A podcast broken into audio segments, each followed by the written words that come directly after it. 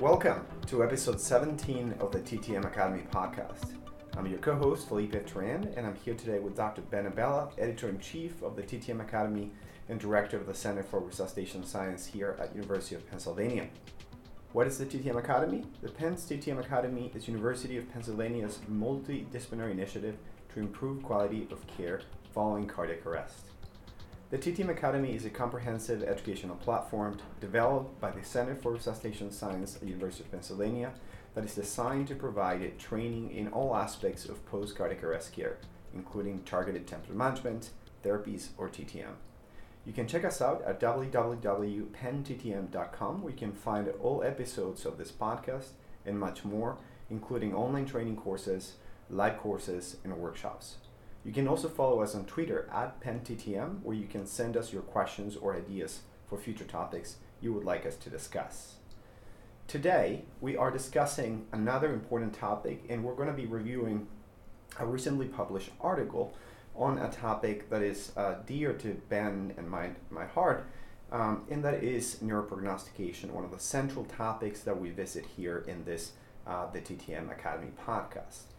The article that we're going to be reviewing today is an article published recently in Critical Care Medicine by authors Dr. Carolina Maciel, um, the lead author, a neurointensivist, and Dr. David Greer is the senior author, uh, both established names in this field. And their uh, paper was titled Neuroprognostication Practices in Post Cardiac Arrest Patients, an international survey of critical care providers. This is a study conducted um, internationally, where it was a, a cross sectional study, web based survey, where they survey um, members from different societies, from the Neurocritical Care Society, the Society of Critical Care Medicine, and the American Academy of Neurology, all physicians and clinicians who routinely manage unconscious um, cardiac arrest patients. And they wanted to ask this uh, physicians um, the practice patterns of, of post cardiac arrest care. They want to characterize the practitioner demographics and the current neuroprognostic uh, practice patterns among these providers. So, Ben, why don't you tell us what they did in this important study? Thanks, Felipe. Yes, and so this study just came out in 2020, so uh, just this year, and it's an important look into current practice patterns. As we've discussed in previous podcasts, neuroprognostication is a very complicated topic following cardiac arrest, and I know many listeners struggle with this and struggle with education of their providers. Probably one of the most important bits of context to make sure we have on hand so we're on the same page is that the international guidelines for post arrest care stress that you cannot use the clinical examination reliably for at least 72 hours following arrest. That is to say, if someone has diminished corneal reflexes or other brainstem reflexes are not normal for days following arrest, we cannot use that to guide withdrawal of care decisions and that's at least 72 hours. The guidelines are quite clear that if targeted temperature management is employed, which usually means there's concomitant sedatives and paralytics, which cloud the picture, it may be even longer. And data from our group published a few years ago showed that many patients show their first signs of clinical arousal on days 5, 6, or even 7 following cardiac arrest. Other work by uh, colleague Sarah Perman and, and, and others at University of Colorado has also shown that it appears that many patients get withdrawn before these three days. So, despite these strong recommendations from international guidelines, patients are having withdrawal of care decisions made on days one or two. So, that's confusing. Um, and it raises the context for the study where these investigators said, well, there's varying practice, it seems. So, what is the perspective? What what is out there? What are physicians caring for cardiac arrest patients doing and thinking on a regular basis that can help us understand uh, where they're coming from? And so, these authors did a survey, as you stated, and they had 762 physicians included in their survey. This survey was conducted, it's important to note, in 2016. So it's not the, the freshest set of data, although I would suggest that all of the guidelines were well in place before 2016 regarding neuroprognostication. And that's something important, I think, to highlight here, right? There is, and I think it's one of the strengths of the study and, and that supports, uh, I think, the importance of the findings. There are multiple guidelines out there, right? There's multiple guidelines from different societies from uh, different specialties um, on this topic of uh, management of post cardiac arrest um, care. And that's important, I think, because um, the way some of these guidelines have been put together um, and the recommendations, of, uh, to some extent, are not exactly consistent across some of these guidelines. Yes, I think that's fair. So, the American Heart Association certainly has resuscitation guidelines, the European Resuscitation Council, the American Academy of Neurology has weighed in on this. And it is true, there are some differences between them, but the fundamental point, I think, that the clinical exam is unreliable for days following arrest is really important. And it's also pretty clear uh, from these guidelines and also from the research over the last decade that many of the quote unquote more objective measures that could be used, serologic biomarkers, neuroimaging, the data still remain fairly murky, fairly unclear. And so these were some of the, the questions that these investigators really wanted to ask their audience. Now, it was an international survey, so 22 countries were involved, but it's important to note that about 80% of all the respondents were actually from the United States.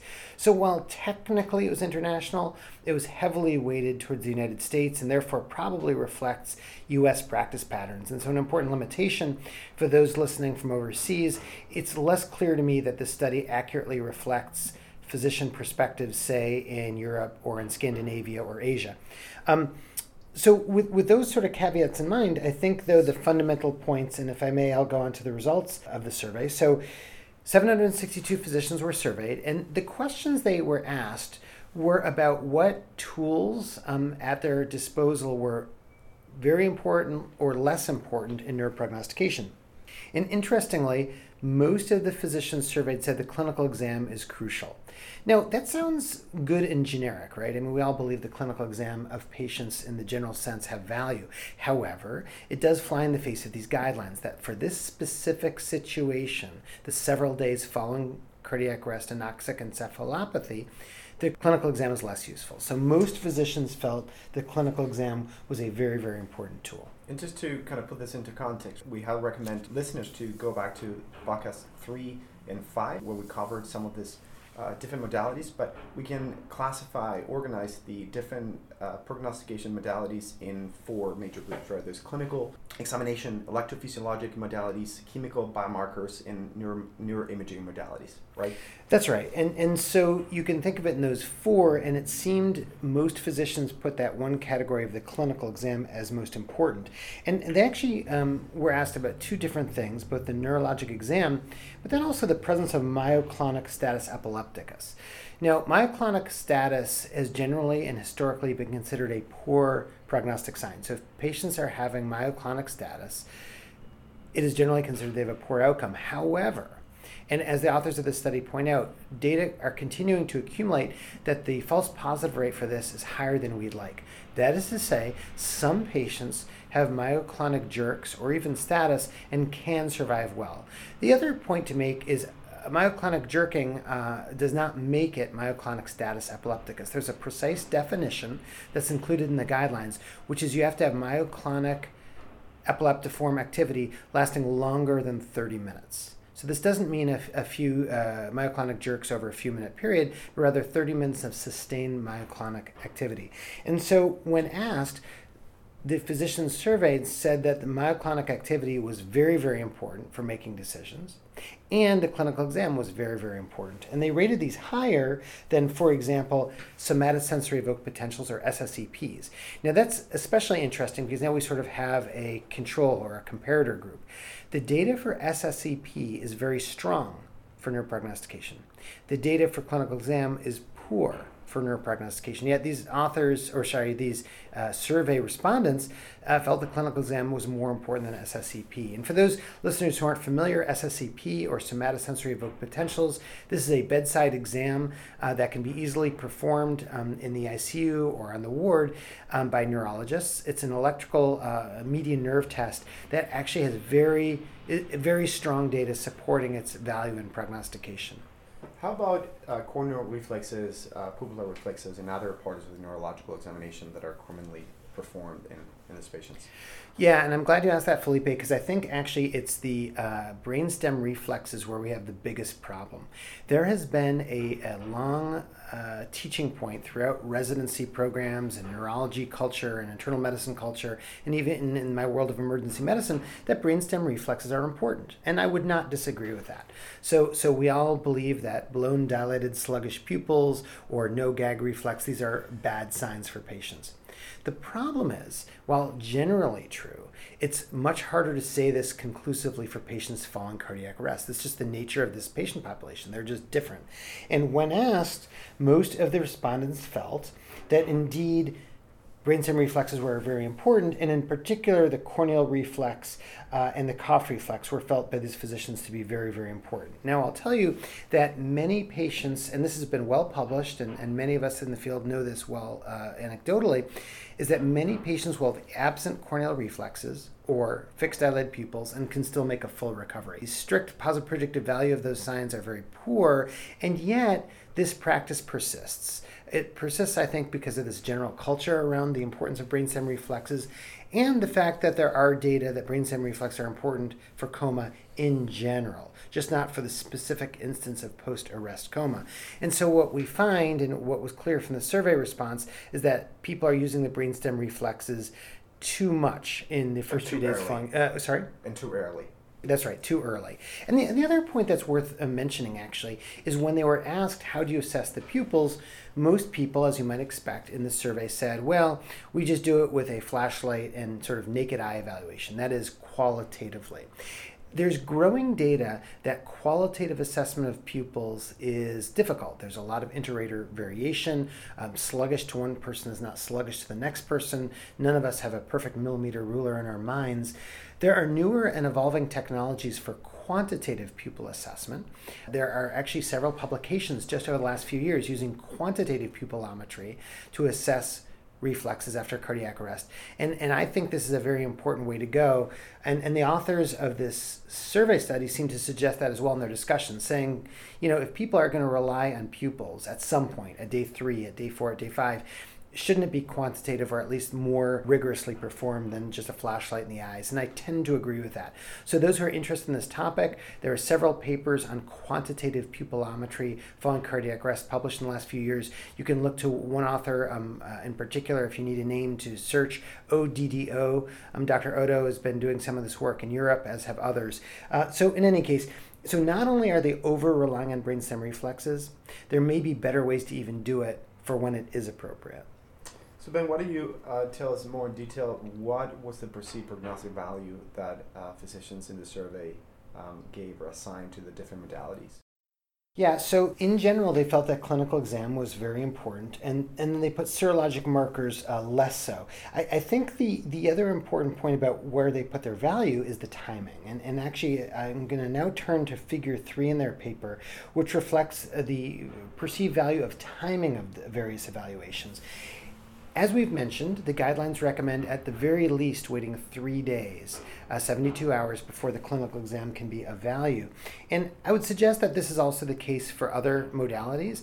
There's growing data that CT, MRI, EEG, biomarkers in the first day or two are less valuable than perhaps a little later. Um, to say this very generally, it seems the dust needs to settle before we can really get a sense of the value of these things. And, and I might uh, say that in particular for neuroimaging, uh, the data are increasingly clear that neuroimaging may play a role, such as MRI or CT, but that initial evaluation often finds a lot of abnormalities of uncertain value. And in this study, uh, survey respondents tended to uh, favor neuroimaging as a modality, perhaps more than it should as well. But as far as the timing, in figure three, uh, they asked survey respondents, when can you do any sort of definitive recommendations regarding prognosis? And, and thankfully, uh, the majority of respondents did say on day three or later, so that's good. However, a significant minority, um, maybe as much as a quarter to a quarter. third, yeah, of all physicians said you could do it on day one or two, and that's just uh, uh, not uh, consistent with guidelines and not consistent with the data. So that the fundamental uh, take-home message here is Houston, we have a problem. There's a lot of confusion, and many practicing physicians out there aren't fully aware that you have to wait at least till day three to use uh, clinical data to decide whether to withdraw. Now, as I pointed out in, in an earlier podcast, this is very different from allowing family to withdraw um, as powers of attorney if someone had a, living will or directive that they did not want this kind of care. That's different. So I want to be very clear about that. If family says my loved one never wanted this, we want to withdraw, that's can be acceptable. The other form of withdrawal that can be acceptable is if the patient's clearly moribund you know, if you're escalating pressors, if the lactate's climbing, if you're in persistent shock. I mean, eh, we are clinicians and we have to make decisions about futility of care. Those two situations notwithstanding, in general, uh, we have to be very mindful of giving patients time to declare themselves. That's a great point. So, and I want to poke you a little bit more on this on this question, perhaps sort of interpret these findings. Um, I think it is, as you pointed out, it is overall just challenging to interpret some of these findings in cardiac arrest patients just because of the um, pathophysiology of the disease. Um, unfortunately, uh, uh therapies like targeted temperature management and hypothermia have uh, specifically have further complicated this. Right, um, the science has changed in that um, there is definitely a component uh, of, of this delay of this of the timing here that we have seen over time change due to the effect of uh, hypothermia. And so uh, I wonder if some of the uh, those folks that perhaps uh, pointed out 24 hours as the time where they could uh, accurately make decisions on withdrawing therapy. Um, I wonder if that some of that is influenced by the lack of understanding of the effect of hypothermia or the effect um, of targeted temperature management in, in this patients in this population. Yeah, I, I think that's right. I think there are major educational gaps in uh, understanding different patients and their context. And I think one of the things that people, um, I think sounds reasonable to practitioners, but they don't fully appreciate, is when you institute targeted temperature management, it's in the context of sedation and paralysis often, at the very least sedation.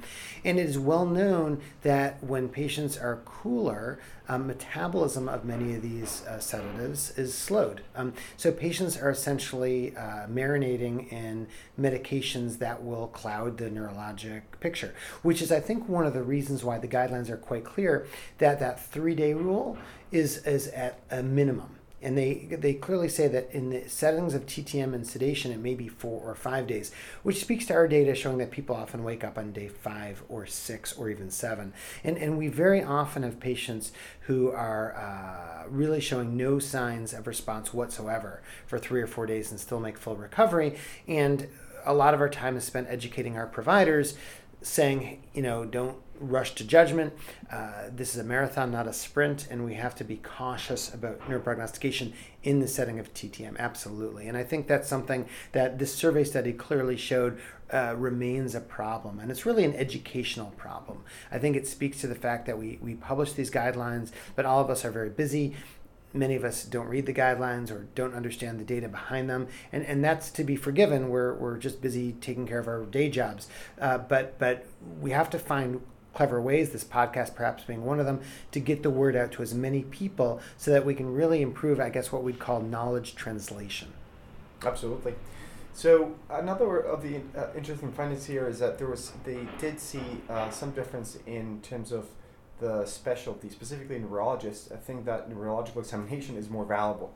I, I thought that was somewhat expected uh, to be found. Neurologists are probably the most avid experts of neurological examination. Um, at the same time, they seem to believe that uh, somatosensory evoked potentials are more important, uh, and they tend to they had a, a perceived value of this modality um, that was greater than, than the rest of uh, specialties. I think um, I don't know what, what, what do you make of that? Yeah, it, it's interesting, and I think it's it's challenging to dig deep into these subgroups because we don't know exactly who these people are. And in my experience, and I suspect this is part of what's going on here too, and I, I, suspect neurologists listening to this podcast may agree, there's a lot of differences within neurology regarding the culture of care. And the specific division I'm referring to is neurocritical care versus general neurology or, or other uh, non critical care neurology. You know, I think um, neurologists are very sophisticated with clinical exam, and it's been a very important part of, of their work for, for a very long time. But neurocritical care physicians, I think, have a somewhat better understanding of cardiac arrest and its nuances and, and can put the clinical exam in context. So I think there may be a little bit here of the deeper culture of neurology, um, emphasizing the clinical exam versus neurocritical care and understanding some of these other modalities. At least that's my hunch. I could be wrong. We, we don't know that to be sure. But I do feel that one of the key things here is that cardiac arrest is a very specialized disease requiring specialized knowledge. And I worry a lot uh, about who is taking care of these patients and who is consulting on these patients and their knowledge of the general data applied to this specific clinical instance. I would at least leave readers as we conclude this with a couple of points that I'll enumerate. So, point number one, most important, you really need to work with your hospital staff to understand that you need to wait at least 72 hours to use the clinical examination to guide neuroprognosis following cardiac arrest. And that may be longer, of course, with TTM. The second really key take home point is that one of the tools that has been shown to be useful is SSEPs or somatosensory evoked potentials. And if you aren't using that or at least don't have that in your toolkit, I would put on your action list to have a conversation with your uh, local neurologist to see if that could be made available and an option for some patients following arrest. Item number three, which we didn't talk about much, but I think deserves a summary point, is that the serologic biomarkers, things like nerve specific enolase and other blood tests, really still are uh, very poorly predictive. So if you're worried, should I be doing some of these fancy blood tests? I would say no. Um, and, and the data uh, from the survey suggests people are confused about these serologic biomarkers, and it's with good reason. Point number four, I think, is that we need more um, education to avoid early withdrawal more generally and to set expectations, especially towards hospital leadership, hospital uh, management, that, that these patients are deserving of time and attention because many of them can do well. And I think those are uh, the, the key points. And once again, if you want to read more, uh, this article is in Critical Care Medicine in 2020. The first author is Macel, M A C E L, Carolina Macel. And I congratulate her and David Greer, who's now now chair of neurology at Boston University, uh, for this work. All right. Great, Ben. I think this is a good point to wrap this up. And thank you to listeners for joining the TTM Academy podcast. We'll be here waiting for you with episode 18 very soon. That is all from the Center for Resuscitation Science at University of Pennsylvania. Bye bye.